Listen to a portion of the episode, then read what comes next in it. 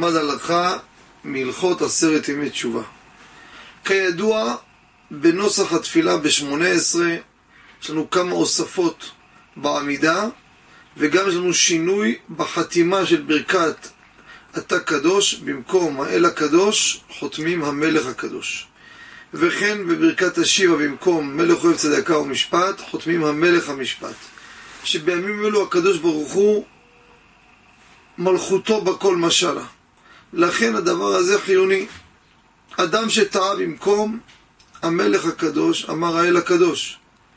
אם תוך כדי דיבור, ועוד לא התחיל את הברכה הבאה, אתה חונן, תיקן עצמו זה בסדר. אבל אם עבר כדי דיבור, זמן של אמירת שלום עליך רבי, היה שקט, שתק, או אפילו פחות, אבל התחיל את החונן, צריך לחזור לראש התפילה.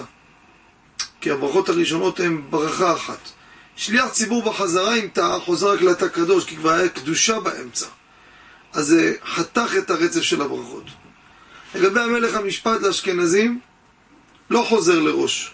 לספרדים, אם סיים, יהיו לרצון עם רפי והגיון האחרון, חוזר לראש התפילה. ואם עוד לא סיים, חוזר להשיבה, לברכה הזו.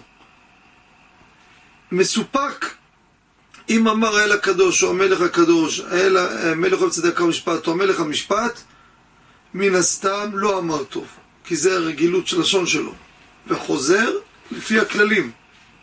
והמלך הקדוש חוזר לראש, המלך המשפט חוזר להשיבה, וממשיך כסדר, ואם סיים חוזר לראש העמידה.